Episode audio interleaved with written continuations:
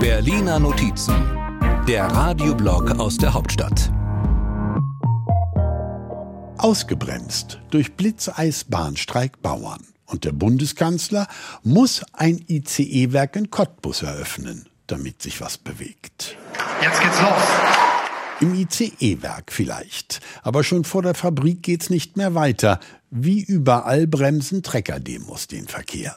Wenn man wissen will, worum es den Bauern dabei nicht geht, ist man bei Julia Klöckner, der CDU-Ex-Landwirtschaftsministerin, genau richtig. Die demonstrieren nicht für mehr Work-Life-Balance, für eine Vier-Tage-Woche oder für mehr Stundenlohn. Nee, dafür nicht, sondern gegen Pläne der Regierung, den Bauern einige Subventionen zu streichen.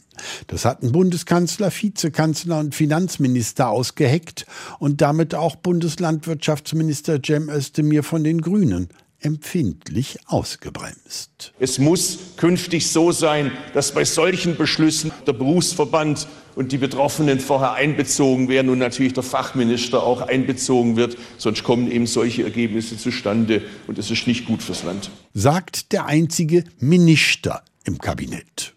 Immerhin hat auch er protestiert, sagt er. Nun hat die Regierung in Sachen Kürzung also die Handbremse angezogen. Nur die Subvention für den Agrardiesel soll weiterhin wegfallen, allerdings erst nach und nach.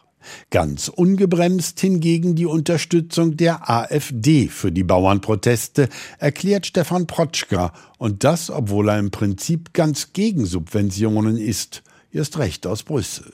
Ja, und das wollen wir Stück für Stück abbauen und wollen aber das Ganze renationalisieren, zurück in den Deutschen Bundestag. Renationalisieren, ein AfD-Wort. Da geht es gar nicht ums Bremsen, da geht es um den Rückwärtsgang.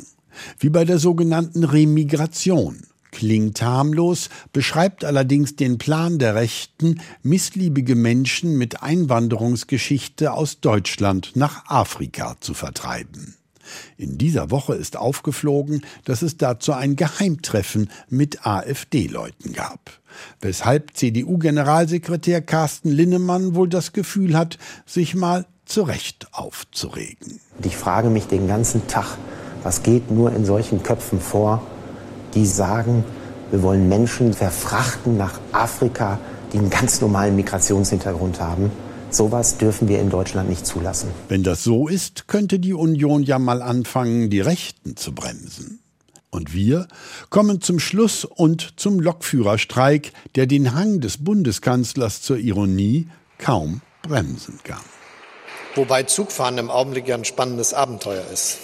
Wenn es schon spannend sein soll, ausgebremst zu werden, wie aufregend wird dann erst die Bewegung sein. Die Berliner Notizen.